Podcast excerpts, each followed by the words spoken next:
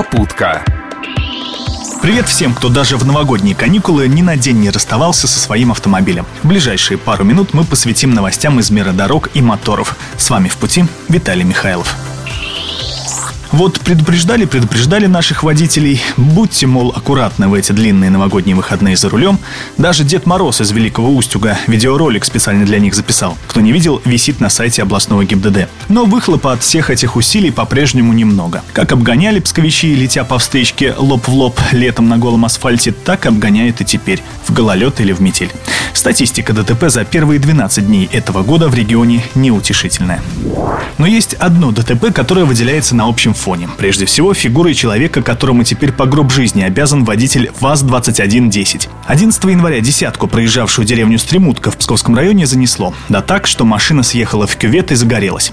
Водитель быстро пришел в себя, тем более салон уже горел, и попытался выбраться, но дверь, как назло, заклинила. Если бы не подоспевший вовремя 15-летний местный школьник, быть аварии с жертвами. Едва он смог вытащить мужчину из машины, как взорвался бензобак.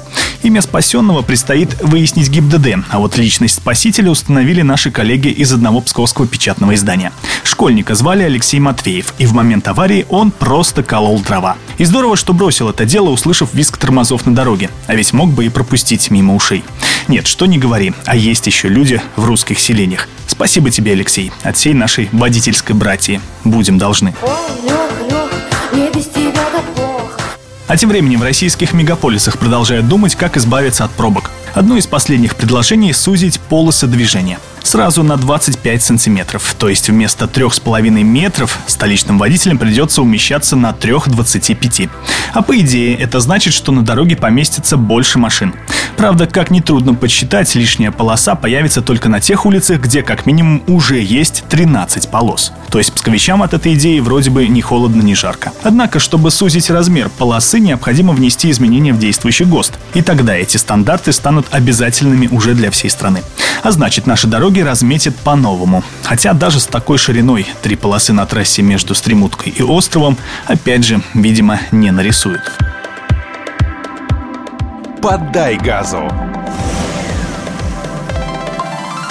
То, что пролоббировать эту идею удастся, можно практически не сомневаться. Удалось же столичным властям добиться уменьшения ГОСТа на длину парковочного места. Да-да, это благодаря им теперь парковаться приходится на 6,5 метрах, хотя пару лет назад эта цифра была на метр больше. Но главное, чего опасаются некоторые автолюбители на узких полосах, это повышение аварийности. У грузовиков, например, точно могут возникнуть проблемы. И так они едут часто практически в притирку с разделительной линией. А вот легковушка, по мнению специалистов, безопасно будет чувствовать себя и на 3,25. Особенно если поедет медленнее, скажем, 60 км в час. В Европе, например, узкие полосы служат как раз естественным препятствием для лихой езды. Даже интересно, что-то будет у нас. Также в столице с этого года водители начнут получать по почте штрафы за пересечение стоп-линии и за отказ уступить дорогу пешеходу. Такие нарушения станут отслеживать комплексы видеофиксации в Москве. Отсюда столичное веяние, хотя в Сибири и на Урале так уже делают давно, можно не сомневаться, доберется и до Пскова. Сделано это для минимизации общения водителей и инспекторов ГИБДД на дороге. Это скоро и постовых не увидим. Хотя есть в этом новшестве один большой изъян. Дело в том, что по фотографии с камеры невозможно оценить действия пешехода, который сам нередко провоцирует аварии. Поэтому многие водители, получив такой штраф, не спешат его оплачивать, а идут в суд, чтобы доказать свою невиновность. И вряд ли псковичи в этом плане станут исключением. На этом у меня все. Следите за погодой и удачи в пути. Попутка.